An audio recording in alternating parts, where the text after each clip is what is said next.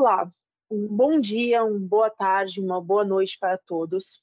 Sejam muito bem-vindos ao Brasil Trade Talk, o seu podcast para as últimas atualizações e previsões do mercado de commodities no Brasil.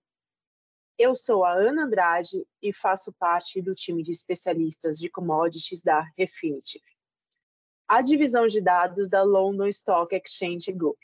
Aqui comigo está o meu colega Daniel Pereira. Daniel, fique à vontade para se apresentar. Boa tarde a todos. Eu sou o Daniel, analista de soft commodities junto ao grupo ELSEG. Obrigado, Ana. Muito obrigada, Daniel. Impulsionado pela Refinitiv, uma renomada empresa global de dados, este podcast traz análises abrangentes e atualizadas para as commodities no Cone Sul. Se você é um investidor experiente, um trader, ou apenas tem curiosidade sobre os fatores que moldam este setor vital, você está no lugar certo. O Brasil, conhecido por sua extensão de recursos naturais, exerce uma influência significativa no mercado global de commodities, da agricultura à energia, da mineração aos metais. O Brasil desempenha um papel fundamental na definição das dinâmicas de oferta e demanda em todo o globo.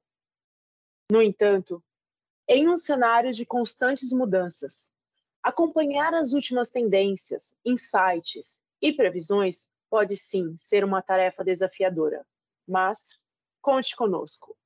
Com acesso a uma quantidade imensa de dados e uma equipe de especialistas do setor, a Refinitiv visa o processo de tomada de decisão dos nossos parceiros. A cada episódio serão explorados os principais fatores que afetam os mercados de commodities no Brasil. Vamos explorar os padrões climáticos nas safras, analisar as dinâmicas geopolíticas e os impactos no mercado doméstico. Junte-se a nós nessa jornada. No episódio de hoje, vamos conversar sobre o mercado bovino no Brasil com Giovano Cerati, especialista de derivativos de commodities no Santander. Giovano, fique à vontade para se apresentar. Olá, Ana. Olá, Daniel. E um bom dia, boa tarde ou boa noite, dependendo do horário que os nossos espectadores estiverem aí escutando mais um podcast do Brasil Trade Talk. É um prazer estar aqui pela primeira vez. Meu nome é Giovano Cerati. Para quem não me conhece, eu trabalho já no agronegócio há quase 25 anos.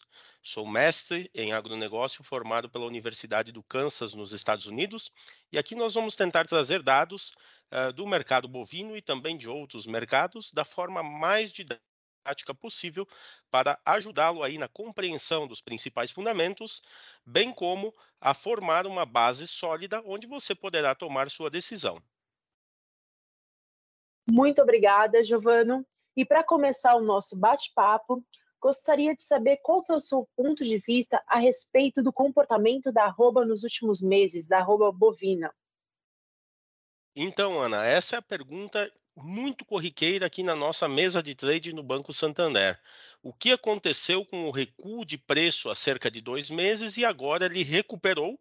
É, é, cerca de dois meses atrás, o mercado trabalhou aí abaixo de 200 reais por arroba, cotação aí da, da nossa bolsa BMF, e agora está retomando para patamares em torno de 235 reais. Isso é bem abaixo Ana, eh, do, dos níveis que a gente teve no ano passado, onde a arroba chegou a 350 reais uh, e, e agora tivemos esse banho de água fria para baixo de 200 reais, o que permitiu, claro, que os compradores conseguissem fazer suas operações compradas de hedge para proteger a alta de preço nos próximos meses. Porém, o preço não se manteve lá abaixo desses 200 por muito tempo e voltou, inclusive, para casa aí de 242, 245 reais por arroba nesses contratos que a gente está vendo de outubro que já venceu e também o contrato de dezembro, que é o próximo contrato mais buscado pelos clientes. E o que, que tem acontecido? O banho de água fria foi devido a grande safra de milho. Então, os custos baixaram de produção e também o preço do bezerro caiu muito, caiu aí da casa de o ano passado R$ 3.000, R$ 3.200 por bezerro para 1.800 a 2.200 a gente tem ouvido falar que é o preço agora. Qual é que foi o grande problema disso? Para aquele produtor, aquele pecuarista que ele não fez o hedge e viu essa derrocada da arroba, uh, muita gente comprou os insumos para a produção do, para então o engorde, né, a cria e a recria e o engorde, comprou milho e comprou sorgo com os preços ainda do começo do ano. De lá para cá, nós vimos o preço do milho chegar inclusive em praças como o Centro-Oeste, na casa de 32, 35 reais, e isso levou para baixo também o preço da carne. Então, realmente, quem não fez a venda do produto físico ou fez algum tipo de proteção contra a baixa de preço, está aí anulando as margens que poderia ter tido. Nós sentimos, inclusive, belo interesse agora dos clientes em fazer o hedge de venda acima de 245 reais, uh, no centro-oeste do Brasil e algumas regiões do sul, alguns clientes apontando aí hedge na casa de 265 reais. Felizmente, para quem está produzindo, o preço voltou a dar essa recuperada e acreditamos aí que vamos ter oportunidade para fazer uma boa venda nos próximos meses. Muito legal, Giovanni. Você mencionou sobre o hedge de venda, né? Essa proteção, essa garantia uh, do preço que o pecuarista vai ter na venda. Você consegue explicar como é que o produtor está fazendo isso hoje em dia? Qual é o mecanismo que ele utiliza? Qual é o produto que ele utiliza para fazer o hedge de venda? E essa pergunta é muito importante para você que está nos escutando agora conhecer uh, os diversos mecanismos que existem aí para a trava de preço. Nós aqui na mesa do banco utilizamos um instrumento que é um termo de commodity, é também conhecido como NDF, que futuro não entregável, ele possui liquidação financeira em bolsa. Então, o cliente que possui um limite pré-aprovado aqui na tesouraria do banco, ele consegue fazer a sua compra ou a sua venda, no caso do produtor, de determinado volume de contratos. Cada contrato de boi na BMF possui 330 arrobas. Então, em determinado período de tempo, ele consegue alocar determinado volume de contratos. Quanto mais longo o contrato, menor é o volume que consegue alocar, porque é uma operação de crédito. Então, o ajuste de um NDF, que é o primeiro instrumento, vamos numerá-los, ele ocorre apenas na saída da posição ou lá na expiração, se o cliente levar até o último dia. Então, instrumento número um, NDF ou termo de mercadorias. Existe um outro tipo de produto que é operado nas corretoras, em geral, que é o contrato futuro. Basicamente, o contrato futuro ele opera muito próximo do que é o NDF, ele é muito similar. A diferença dos dois é que para o contrato futuro é necessário um aporte de margem inicial. A margem inicial, dependendo do produto, pode variar entre 5% e 10% do, do valor total desse contrato. E aí sim, o contrato futuro possui uma característica que é o ajuste diário. Então, se o cliente vender um contrato futuro de boi a 240 e esse contrato recuar, ele tem um ajuste positivo. E se o contrato subir, ele possui um ajuste negativo que a posição está indo contra. São as famosas chamadas de margem ou ajustes de posição. E por fim, o, um outro instrumento um pouquinho mais avançado que existe são as opções, que podem ser as opções put para proteção de queda de preço e também as opções call, que são opções de participação de alta de preço. E o cliente também pode fazer combos de opções, comprando uma e vendendo outras opções para fazer janelas aí então limitadas. A opção é bastante utilizada na bovinocultura para proteger o custo de produção. Exemplo: se um produtor possui o alvo de hedge dele a 260 reais por arroba e existe um diferencial, que é quanto o preço do boi físico dele descola do preço da bolsa em determinada região. Vamos supor que esse diferencial seja de 25 reais. Ele travou a 260 menos 25 reais. Porém, o custo de produção dele, ele precisaria um hedge lá na casa dos 220 para proteger aí todo o custo de produção, não protegendo a margem de lucro apenas. Esse é um hedge que é utilizado por uma vasta gama aí de clientes. Então, esses clientes, ao invés de comprarem um seguro de proteção de queda, que é uma put uh, no dinheiro, em inglês o nome disso é at the money, eles compram uma opção fora do dinheiro que é bem mais barata. Em, em termos gerais, seria mais ou menos, ao invés de pagar 7, 8% o valor de um seguro aonde o mercado está, gastar aí de 3 a 4% para comprar um seguro que tem uma proteção menor, porém protege o custo de produção. Essa é uma estratégia utilizada também. Então seriam três instrumentos: o NDF, termo de balcão, é o número um. Número dois, para recapitular, são os contratos futuros que podem ser realizados nas diversas corretoras aqui do Brasil. E o número 3 são as opções da commodity. Ficou muito claro, Giovano. NDF, mercado futuro, também as opções. Você fez uma distinção quando você fala da chamada de margem, ou seja, aquele ajuste diário de posição que existe no contrato futuro. Você mencionou que isso não existe uh, no NDF, que é o principal produto de vocês hoje no Santander. Isso é verdade, então? Só para deixar uh, bem claro para quem está ouvindo a gente, o NDF não tem a chamada de margem, portanto.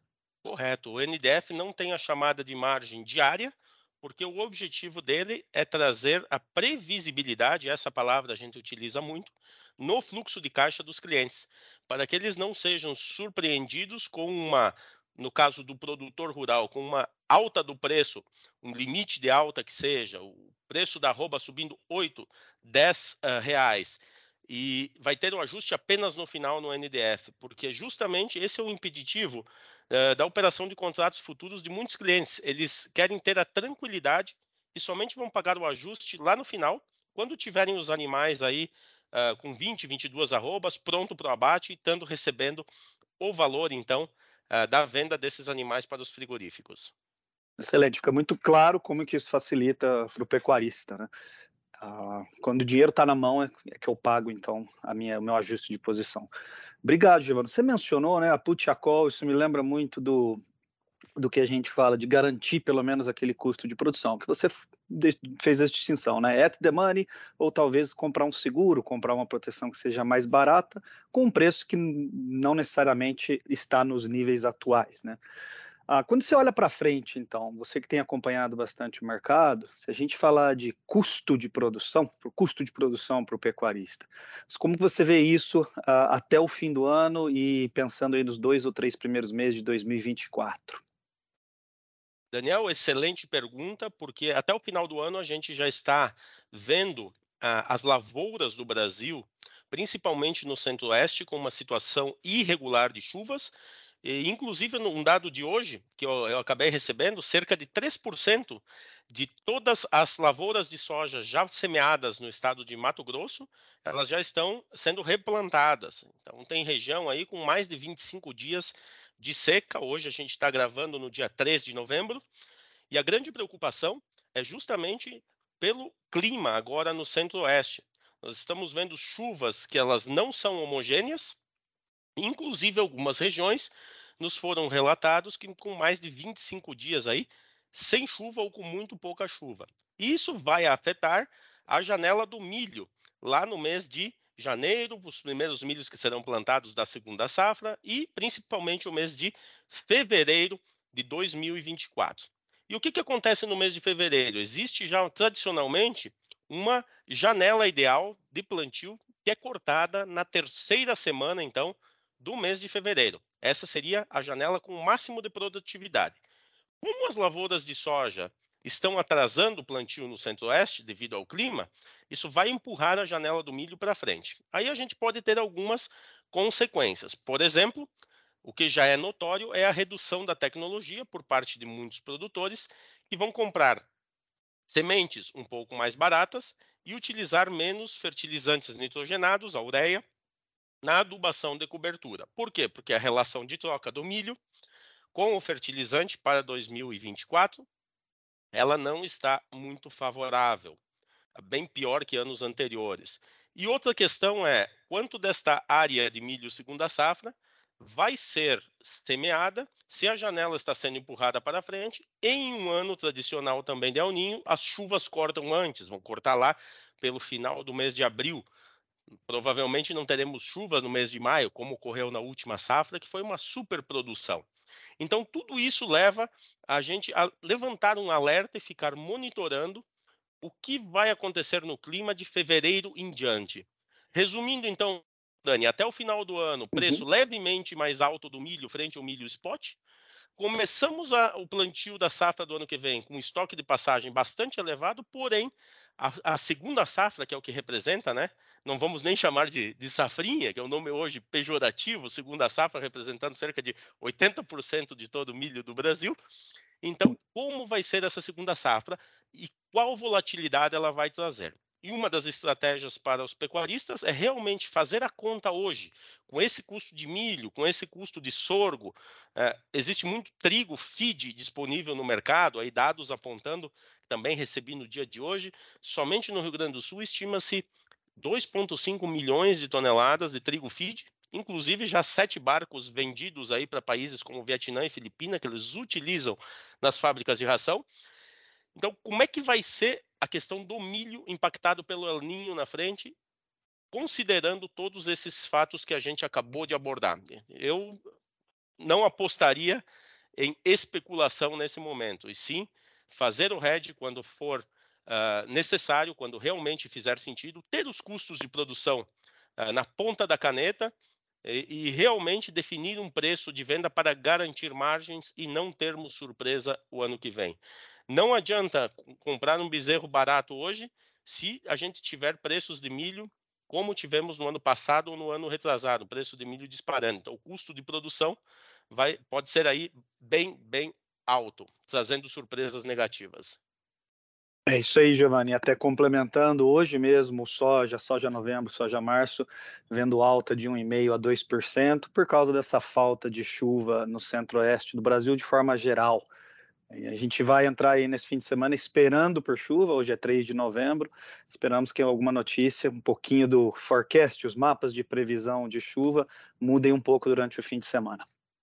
E complementando essa notícia aí da soja, Dani, a China está comprando soja dos Estados Unidos para os meses de fevereiro e março. Veja que interessante. Fevereiro e março nós temos a safra do Brasil. Então eles querem se precaver sendo que a soja do Brasil até o momento estava mais barata que a soja dos Estados Unidos, inclusive justificando lineups uh, até o mês de novembro. Porém, uh, existem compras aí de soja por parte dos chineses, origem americana, para os meses de fevereiro e março. E outro ponto que fez esses quase 25 centavos por bushel hoje de alta nos principais contratos de soja foi o câmbio. O câmbio atingiu aí os 4,87 uh, muito em função do payroll americano, empurrou esse dólar uh, para baixo. E existe uma correlação inversa entre, uma correlação negativa entre a soja lá de Chicago e o dólar. Então, geralmente, quando o dólar cai, a soja sobe. Não é em 100% dos casos, mas existe uma correlação em geral em torno dos 80%. So, dólar para baixo, soja para cima. Excelente. Inclusive, essa semana que passou, a gente viu o farelo de soja dos Estados Unidos batendo recorde de preço dos últimos anos. A parte disso atribuído à demanda chinesa e também à seca que a gente tem visto nos últimos meses na Argentina. A Argentina, por sinal, Dani, é responsável por cerca de 40% de todas as exportações de farelo no mundo. Então, como a gente presenciou ao longo do último ciclo produtivo, a Argentina teve quebra tanto na soja quanto no milho, na ordem de 50% ou mais. Uma seca terrível que afugentou. E é o contrário do que está acontecendo agora no clima. Eles começam o ciclo com bastante chuva, assim como no sul do Brasil. Né? Então, apostar em uma quebra da Argentina pela terceira vez seguida uh, é bastante especulativo mesmo. Dificilmente deve acontecer uma quebra na Argentina esse ano. É isso aí.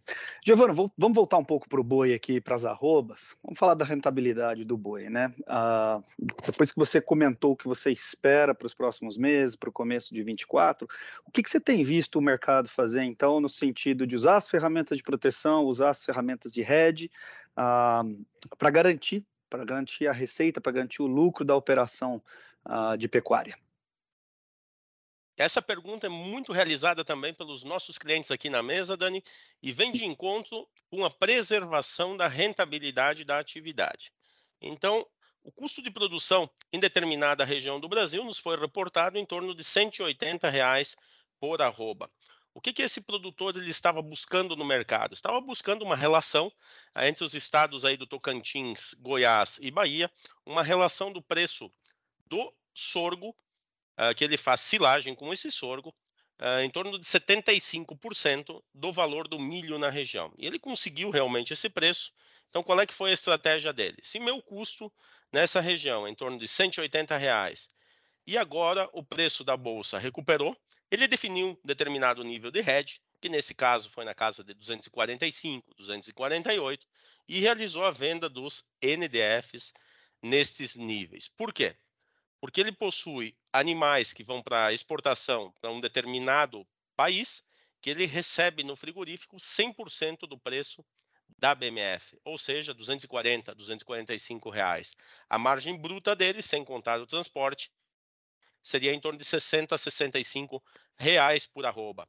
Então, justamente é esse o tipo de cálculo que é recomendável ser feito para garantir a margem. Como não existe liquidez na BMF ao longo dos meses, outra ideia, como o mercado do boi está em carrego, é alocar o hedge nos contratos mais curtos, onde haja liquidez. Então, um boi que seria entregue lá pelo mês de maio do ano que vem, o hedge pode ser feito inicialmente no dezembro, depois rolado para o janeiro e vai trocando a posição, sempre recomprando a que está vendida no, no, no curto prazo e vendendo o mês subsequente. É assim, se favorecendo da liquidez do mercado da B3 nos contratos mais próximos. Excelente, Giovano. Então você tem visto também a questão da guerra no Oriente Médio afetando a volatilidade aqui no nosso mercado e talvez o medo, a precaução dos produtores ah, buscando esse tipo de ferramenta. Você tem alguma coisa a comentar sobre o impacto, então, da guerra no, uh, na busca pelas ferramentas pelos nossos produtores? Então, no curto prazo, uh, nós não temos visto o fator lá da guerra que está acontecendo uh, em Israel, ali no Oriente Médio, afetar o preço. Porém, a médio prazo, isso pode trazer algumas consequências para os preços. Toda a região do Oriente Médio, a maioria dos países, são clientes do Brasil no mercado de proteína animal, com muito destaque aí para aves e também para carne de gado, do nosso boi. E o que, que acontece se o conflito ganhar uma escala maior do que já está? E nós temos visto novos países entrando diretamente, como o Iêmen, como o Iraque, como Síria, atacando bases americanas, são notícias aí do, do dia a dia. Então, se esse conflito ganhar uma escala maior, pode prejudicar a logística, porque imagine você exportador, como é que vai mandar uh, container, né, barcos com containers refrigerados no meio de uma guerra, que existem navios de guerra aí, o conflito ficando mais tenso.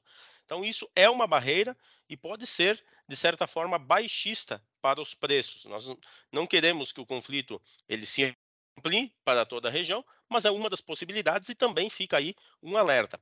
Caso o conflito realmente seja ampliado, nós poderemos ver uma demanda, de certa forma, mais encolhida, mais modesta, e também um, uma cadência de entrega desses containers contendo proteína animal brasileira, tanto aves quanto gado, mais alongada, ou seja, entre um período de entrega e outro, em momentos que sejam de paz, onde permita que a logística chegue ao seu destino. E o que, que isso deve acarretar aqui no Brasil. Caso isso aconteça, maior disponibilidade de carne para o mercado interno brasileiro. E aí o preço para ser absorvido no mercado, ele vai precisar dar uma recuada. Então esse seria um fator de alerta baixista, caso o conflito ele realmente ganhe maiores proporções lá no Oriente Médio. E é algo que a gente está muito de olho aqui na tesouraria do banco, porque pode afetar drasticamente a margem dos nossos clientes. Excelente, Giovano. Eu encerro por aqui, agradeço a todos os nossos ouvintes. Obrigado. E desta forma concluímos o nosso bate-papo sobre o mercado do boi no Brasil, com Giovano Cerati, especialista de derivativos agrícolas do Santander. Giovano, por favor, fique à vontade para divulgar os seus contatos. Ana, Daniel, muito obrigado pelo convite. Foi um prazer participar do Brasil Trade Talk. Esperamos nos ver em breve para quem quiser entrar em contato comigo, o meu LinkedIn está aí disponível. Mande um convite, mande uma mensagem lá que você escutou o nosso podcast aqui do Brasil Trade Talk, para que eu possa saber de onde que veio o seu convite. E meu nome lá está como Giovano Cerati. Giovano com G, Cerati com C, um R e dois T's. Nos vemos na próxima e um grande abraço para vocês. Lembrando a todos que nossos episódios estão disponíveis no Spotify, Amazon Music e Apple Podcast em nosso site refinitiv.com, onde você também pode sugerir temas e convidados. Muito obrigada a todos pela audiência e até o próximo episódio do Brasil Trade Talk. Muito obrigada, Giovanni Serati e Daniel Pereira. Um abraço para todos.